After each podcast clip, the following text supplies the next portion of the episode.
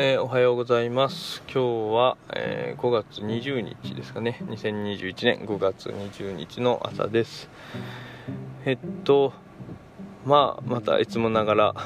あのー、超相対性理論お父さんが最近よく聞いてるえー、っと学びデザインっていうのを最近やら始められたのかな。あのブックカフェマスターの荒木宏之さんえ、っと古典の深井龍之介さんタクラムの渡辺幸太郎さん。このお三方でやられてる、えー、すごく面白いポッドキャストの話です、まあ、ちょっと最近一番ハマってるんじゃないかなというふうにも思うんだけれども、まあ、今回もまた、えー、第5回目かな、えー、すごい示唆に富んだというか、まあ、お父さんがこう受け取れる範囲はそんなにこう多くないかもしれないけど、うん、その中でこうなるほどと思ったのがやっぱりこの誤読可能性をこう担保しておくっていうのもなんか大事なんだなと思って、えー、なんか誤読っていうのはやっぱこうあまりこう生じてしまうとなんかこうネガティブなような印象を受けるけども結局こうなんか企業とかのミッションとかっていうところであればそのある程度その誤読があのそれぞれのねそれを受け取る人たち社員の人たちのこう文脈でこう言い換えられるようなそういうふうなところの担保が、まあ、必要なんじゃないかという、まあ、そういった話がされてたと思うんだけど、うん、なるほどっていうところがあってうん、やっぱこうネガティブに聞こえる、まあ、他のとこでも言ってらっしゃったかな。そのネガティブをこうポジティブにこう捉え直すというのもまさにそうだし、まあ、そういう意味でその誤読っていうのをポジティブに捉え直すとそういうふうにあえて誤読可能性を担保してこう根底にある通念、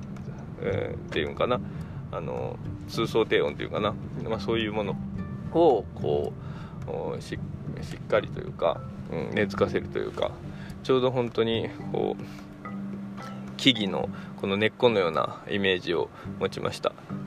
うん、なんかこうミッションというこう抽象度のある程度高いこう主根根っこのも主な根っこって書いて主根っていうものがあってそこからそのそれを受け取る人たちがそれぞれの解釈で、まあ、具体化したりだとか、うん、受け取り方で、まあ、それぞれのその広がりがあると。その側根からあ主根からこう側根がこうそれぞれこう伸びていくようにそんな広がりがある。ただその根っこにはその主根ミッションがあこうつながってるというふうなこうイメージがあって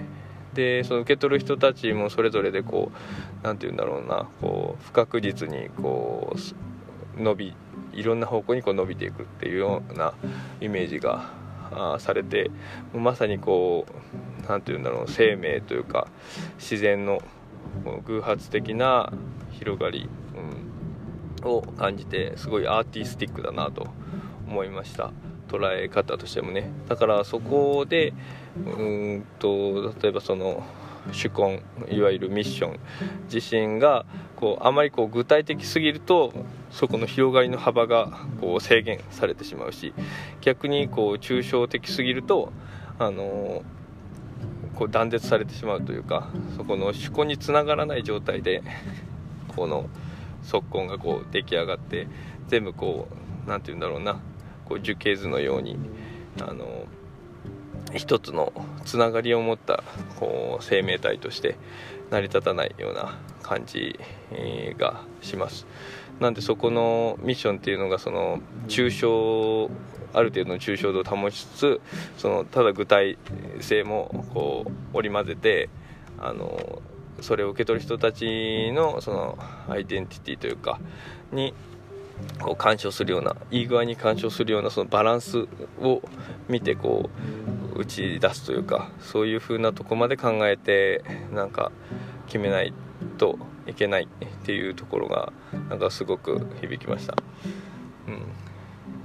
まあうんそうだな。まあ本当に、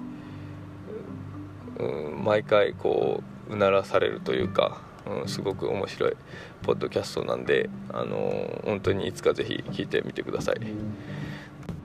でそこで思ったのがその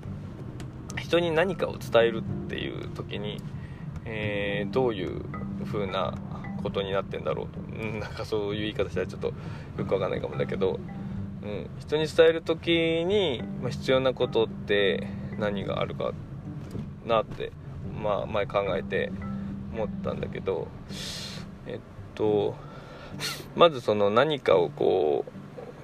言葉にしても概念にしてもこう理解してるっていうこと自分が理解してるっていうことが、まあ、まず大前提ででそれっていうのは自分の中でその物事を、えー、抽象化できてるということかなと。うん、抽象化してこう何て言うのかねかなり引いた状態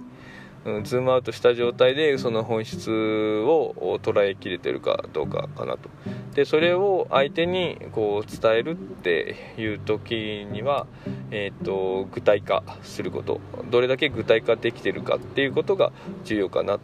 ていうふうに思います、うん、でまあちょっとまあもうちょっと、えー、話それに関して細かく言うとまあ比喩表現とかね比喩表現とかっていうのは結局その例え話って言われるもので、えー、まあ、似た内容のことっていうのをこう相手に分かりやすく伝わるようにこう用いることだけど、うん、だからこれっていうのが結局こう自分の中でこう伝えたいことっていうのを一回抽象化しないとできない、うん、抽象化してその構造と似た構造っていうのを探し出してそれを具体的に落とし込むっていう話に、えなると思います。例えばこのえっとそうだな。水が、えっと、水圧の高い方からえっと低い方にこう流れると同じように、えー、電流も電圧の高い方から低い方に流れるとか、まあ、ちょっとこれはお父さんが、えーと、工学寄りだから今なんかこうああそういうことねって分かりやすい それこそ比喩例えが できてないと思うんだけども、まあ、そういう似た構造っていうのでこう伝えるでその時に、えー、具体化するっていうのはその具体的な事象としてこう捉えられる方がこう分かりやすいと。うん、それはあの解像度を高めて高めてるからね。高めて細かいところとしてその、えー、なんだろう自分がこう知ってる範囲のものとしてこう捉えやすい、うんまあ、だから言い換えればその伝える相手の文脈にこう落とし込まないといけない。だから相手伝えたい相手のこの言語空間にある言葉。それを用いてその自分が抽象化したものをこう表現しないといけない。うんでまあ、これっていうのがすごいこの AI の言葉のなんだろうな定義の仕方にもなんかすごく似てるなっていうふうにも感じててまあある一種のね一種のその言葉の作り方なんだけどうんなんかまあざっくり言うとそのえっ、ー、とね、えー王様って言葉から、えーと、男性って言葉を引いてそこに女性って言葉を足すと、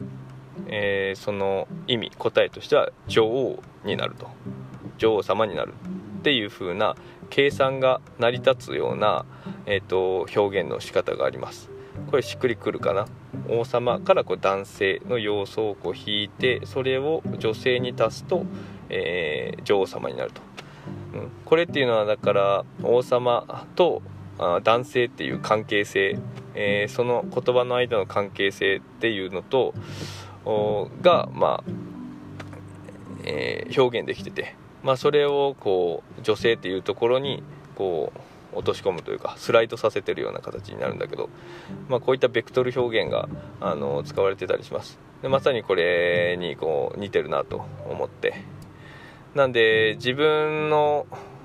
中でこう抽象化した内容ある関係性をそのベクトルとして表すなら、うん、例えばその今の例で言うと男性っていう点から、えー、王様っていう点に伸びる矢印ベクトルね。これがまああえて言葉にするなら「多い」というような言葉で表現できるかもしれないけどそういう概念的なものをこうスライドさせてで女性のところにそれを持っていくと女性にこう王位が足されて女王様になる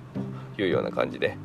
うん、そういう王位っていう概念をこうスライドさせると、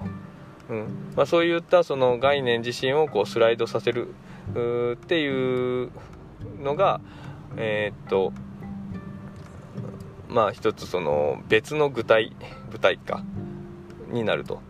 だからその抽象化した状態っていうのはその矢印の姿がこう自分でこう把握できてる。その矢印の長さだったり向きだったり、うん、でこれの矢印のこの根元根元っていうのを相手の言語空間にこうポンと置いてやることで、えー、それと同じその矢印が表している関係性と同じ、えー、関係性を相手のその言語空間でこう具体的にこう表現してあげる。なんかちょっと 小難しい話になってるけどうん。なんかだから詰まるところはその自分の伝えたい概念だったり、えー、そういう事柄文脈っていうようなのを抽象化できてればあ抽象化できててこそ相手の言語空間でその抽象化できるってことはその形、うん、構造的なとこが分かってるから、えー、はじそこで初めて相手の言語空間でその関係性が成り立つ部分の言葉を探し出して、えー、それに当てはめてあの具体的にあの表現できると、うん、でそこの具体的に表現するところが相手の言語空間にこうドンピシャのものほど伝わると。でまあ言うならそこが一般的であればあるほど多くの人に伝わりやすいっていう風に言えるんかなという風に思いました、うん、ちょっとなんか難しい話がうんだらだら長くなっちゃったけどもまあそういう風にまず相手に何か伝えたいっていう時にはまず自分の中で抽象化できてるっていうのが多分大前提ででそこを相手の言語空間で具体化するっていうことが大事なんだなという風に、えー、思っててるっていう話です。でこの辺の話はちょっとあのノートでも確か前書いたので、えー、ちょっとそのリンクとかも、えー、説明欄に貼っとくんで、えー、見てみてください。えっ、とそれじゃあ、え今日そんな感じです。それじゃまた。